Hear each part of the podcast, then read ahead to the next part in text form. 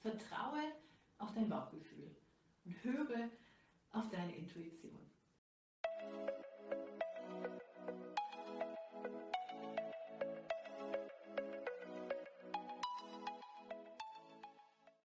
Mein Name ist Saskia Winkler und ich bin Trainerin für Persönlichkeitsentwicklung, Coachin, Autorin sowie Public Speakerin.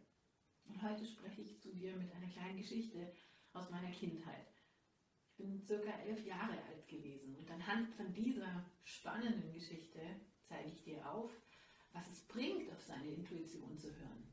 In meiner Geschichte hat es das Leben von meinem Vater gerettet.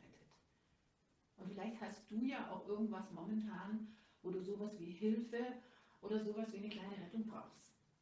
Also komm mit mir zurück in die Geschichte. Ich war elf Jahre alt und durfte mit in die USA. Und dort haben wir die Florida erkundet. Und es gibt eine Straße, die führt, oder eine Autobahn, die führt 180 Kilometer durch die Sümpfe, durch die Everglades von Florida. Und rechts und links von dieser Straße laufen Alligatoren frei umher. Die sind nur abgetrennt durch den Zaun, sodass man, wenn man da lang fährt, natürlich rausgucken kann und die beobachten kann.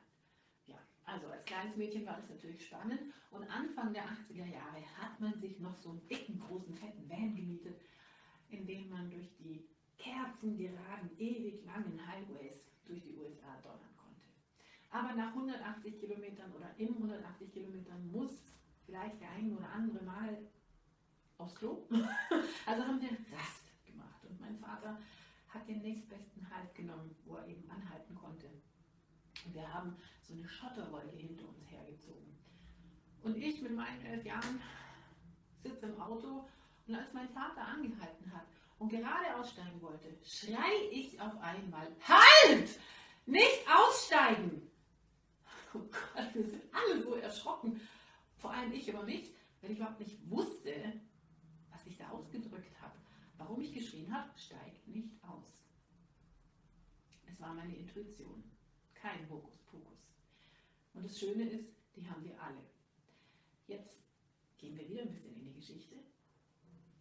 Hat mein Vater Fenster rausgeguckt? Der Staub hat sich gesenkt. Wisst ihr, was neben dem Auto lag? So ein Alligator. mein Vater wäre da drauf gestiegen, wenn ich nicht meinem Impuls, der mir gesagt hat, schrei, stopp, sag halt, steig nicht aus.